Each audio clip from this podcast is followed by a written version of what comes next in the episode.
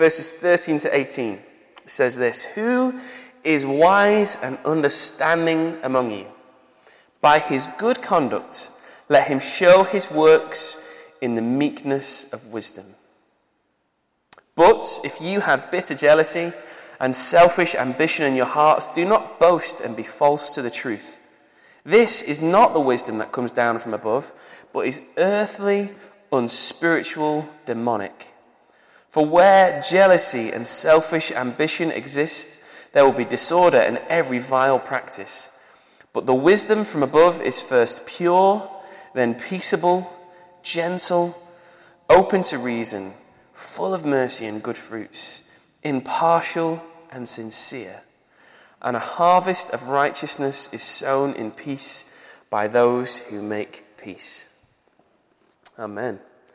What a powerful passage of scripture. And we're going to just dig through that verse by verse today and let it take root in our hearts and see what fruit it brings. A passage about fruitfulness. Um, and I don't know about you, but it's something that I, I think about a lot about how wise I am or I'm not. and this passage points out that actually um, there's a third way. There's always a third way in the Bible. Uh, the first way is the way of the fool. The second way is the way of the worldly wise. And the third way is the way of the godly wise, the way of wisdom from above.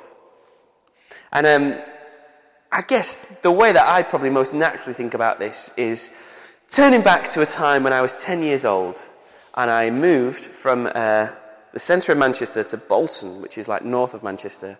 And because I had a Manchester accent, uh, everyone in Bolton thought I was posh, which is probably hilarious for people in London who hear my accent and hear my northern tones. And I turned up, and there was this one boy in my class who used to love taking the mickey out of the way that I spoke.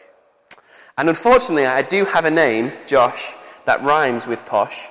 And in primary school, that's all you need to come up with a good insult and several good songs to wind someone up, right? Posh Josh, posh Josh. But this kind of escalated until this boy basically kept wanting to fight me all the time. Okay? And I'd never particularly been into many fights up to that point, still pretty young kid. Um, and I didn't really know how to react. Now, I, uh, I don't know about you, you're probably much better than me, so apologies, but just indulge me a minute. I have a tendency to always be foolish, to always kind of act without thinking, to speak before my brain's had time to process. I don't know if any of you like that, but that's my life, I'm afraid. So I kept trying to get myself out of these situations and wasn't very successful. I kept trying to talk myself out of situations. Do you know, I know I'm not posh. I'm just from a different part of Manchester. I'm not even posh. My family don't even have any money.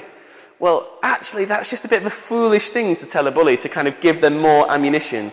And it just kind of made it worse. And then the foolish me tried to react physically, right? Tried to like, no, uh, but I was just kind of reacting hot headed trying to punch my way out of a wet paper bag and not being very successful at it. So I went home and I went to the wisest person that I knew, which was my dad, and said, Dad, how do I respond to this? And he gave me some fantastic worldly wisdom. He took me out into the back garden and he taught me how to punch. Okay? A, a, a, lesson that probably many fathers have taught many sons in many places. And um, he, it was quite good. He, he said, The thing is, if you make a fist, you'll actually rob all the strength. Oh, I'm getting excited here. Um, you'll rob all the strength out of your strike. He said, If you hit them with an open palm, you'll probably get more force and you can maybe wind him and then run away.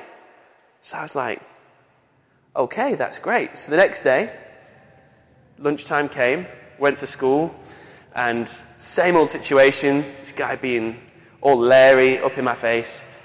So I hit him, right? Hit him, and then I threw him on the floor. And it turned out actually I was much stronger than I thought, but because I was kind of using my worldly wisdom that I'd been trained in by my dad, I, uh, I beat him in the fight. Did that solve the problem? No, of course not, right?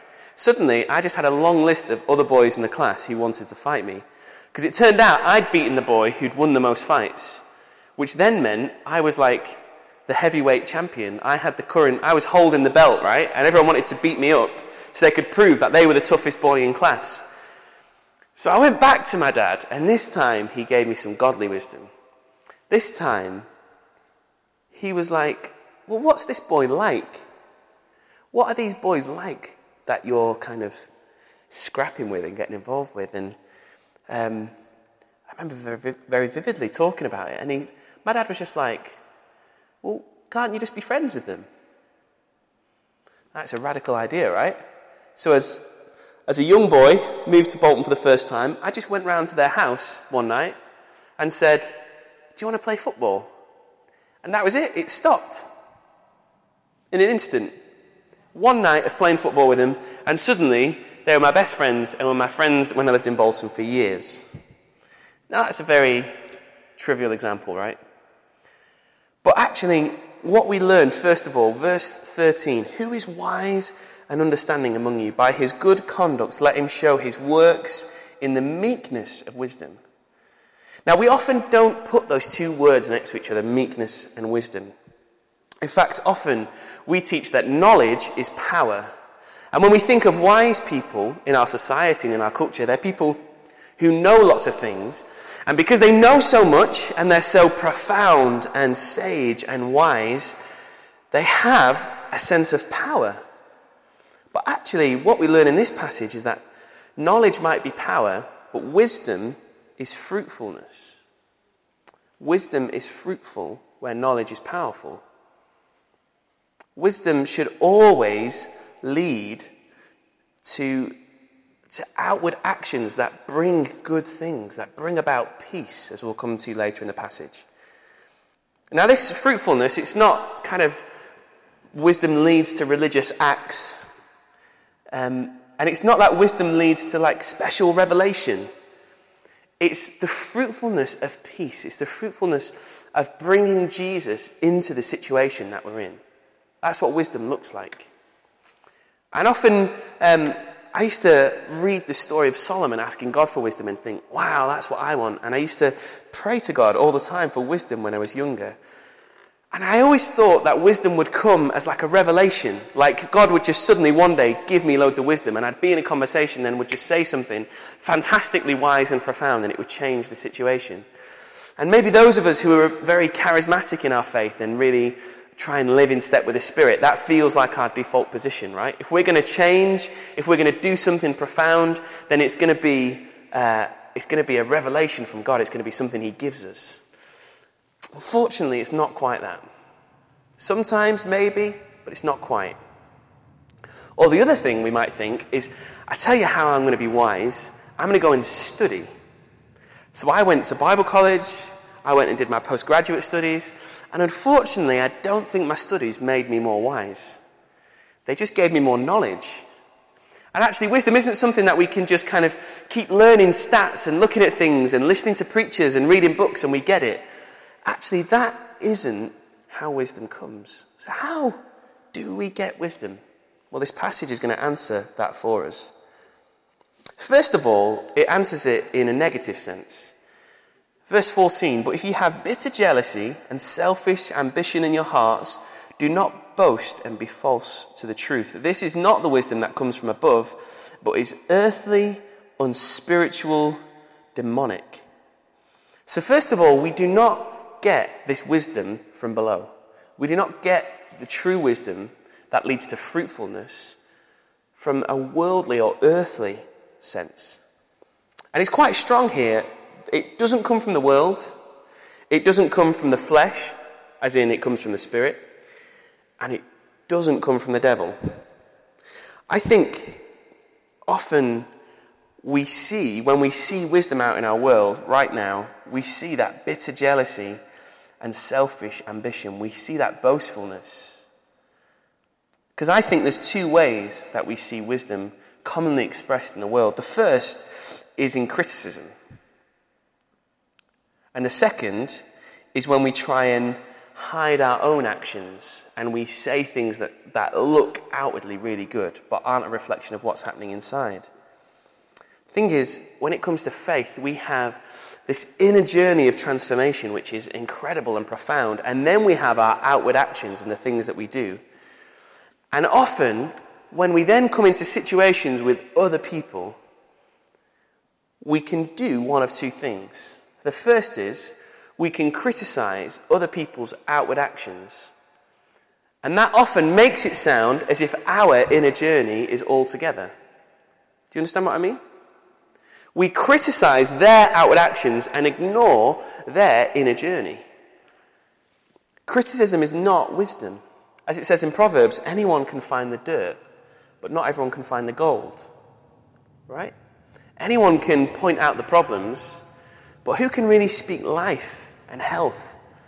I think of this particularly in terms of church, right? How many of us are fantastic connoisseurs of church? But we're not called to be a community of connoisseurs. We're called to be a community of family working together, of spurring each other on to love and good deeds. So we can often criticize people's outward actions, ignoring their inner journey and making us feel better about our own, but that is not wisdom. Or the second thing we can do is in our wisdom, despite how we're feeling inside, we can repeat positive outward actions without the inner journey being there. We can hide who we are. That's worldly wisdom. It's jealous of other people, and it's full of selfish ambition and boasting. It wants people to know that it's wise. It wants people to know that it's studied. It wants people to know that it's had a revelation. It, it's constantly comparing, oh, well, they said that in that talk, or they prayed that way in that prayer meeting, but actually, God has showed me this. It's always comparing, it's always selfish. In fact, oftentimes, these both can be expressed in terms of how we relate to leadership or people who are in positions. Like, it's really easy to criticize that worship leader. They don't know what they're doing.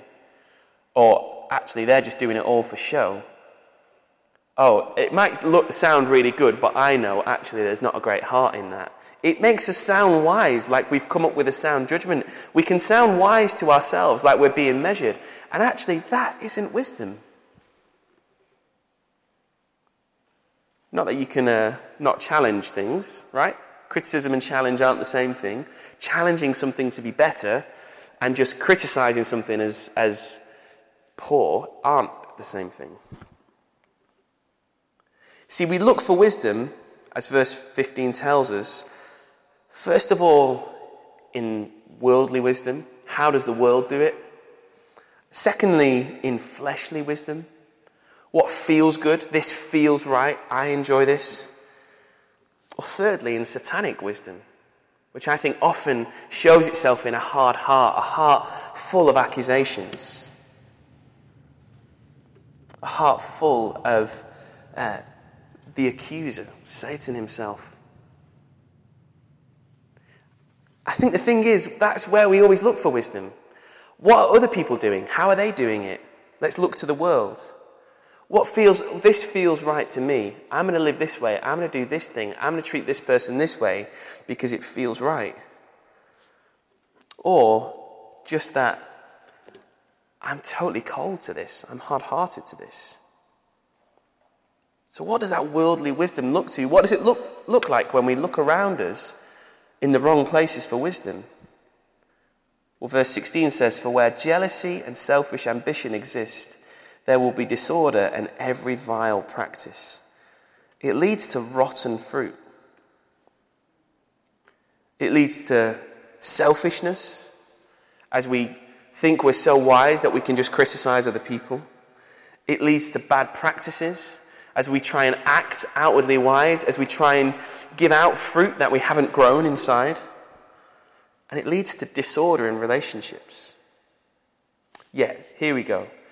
But the wisdom from above, verse 17 says, is first pure, then peaceable, gentle, open to reason, full of mercy and good fruits, impartial and sincere.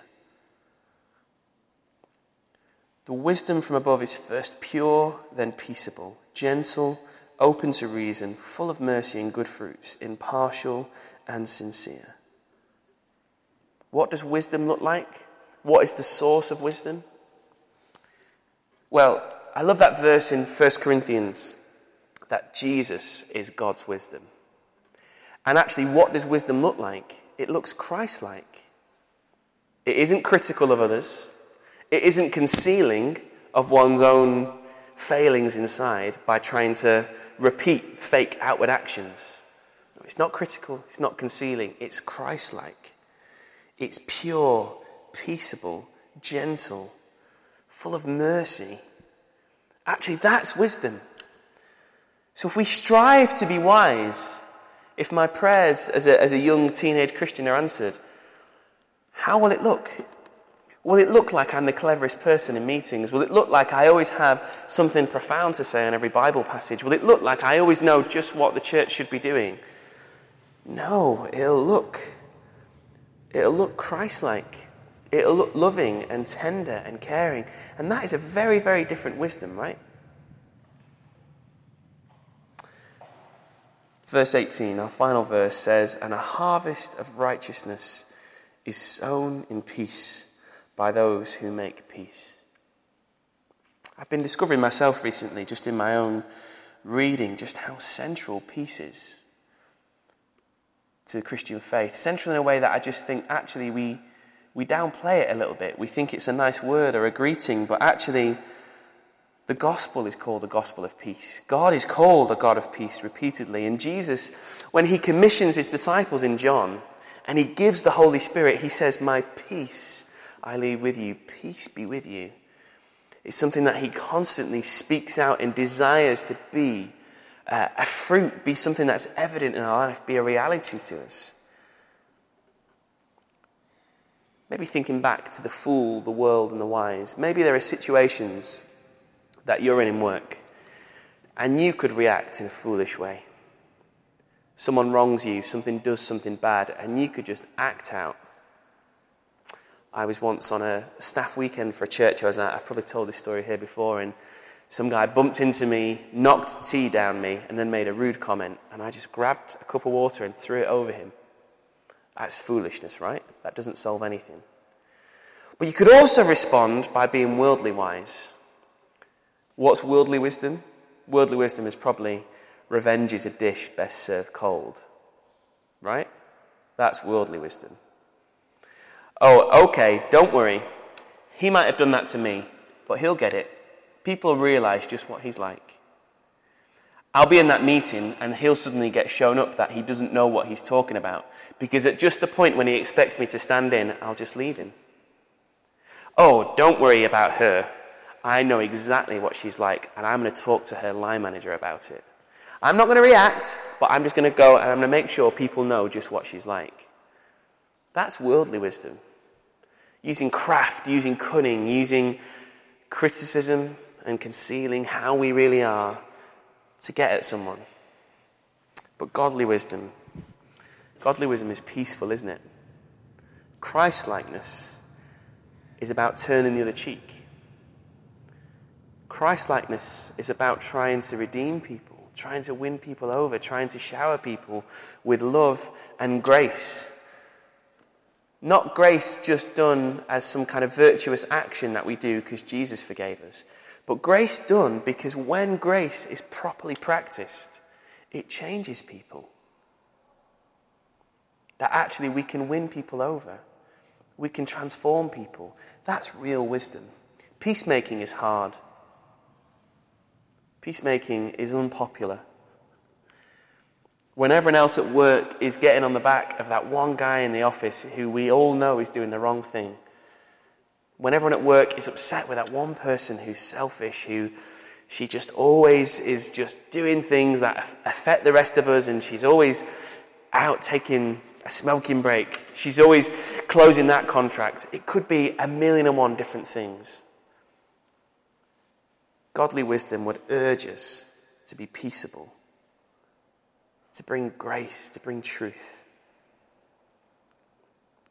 It's a very simple message today, but a really hard message, right? A really challenging message. So let's stand and let's just invite the Spirit of God into our hearts now. God, we just ask for your peace. We ask for your wisdom to be planted into our hearts. God, we ask that we would bear fruit fruit of a life transformed, a fruit of a life that is Christ like. So, just as we respond now in worship, we're going to play a, a, song we've not done here before. Just let's open our hearts to, to God's Spirit and, and allow it to be, to be rooted in us again.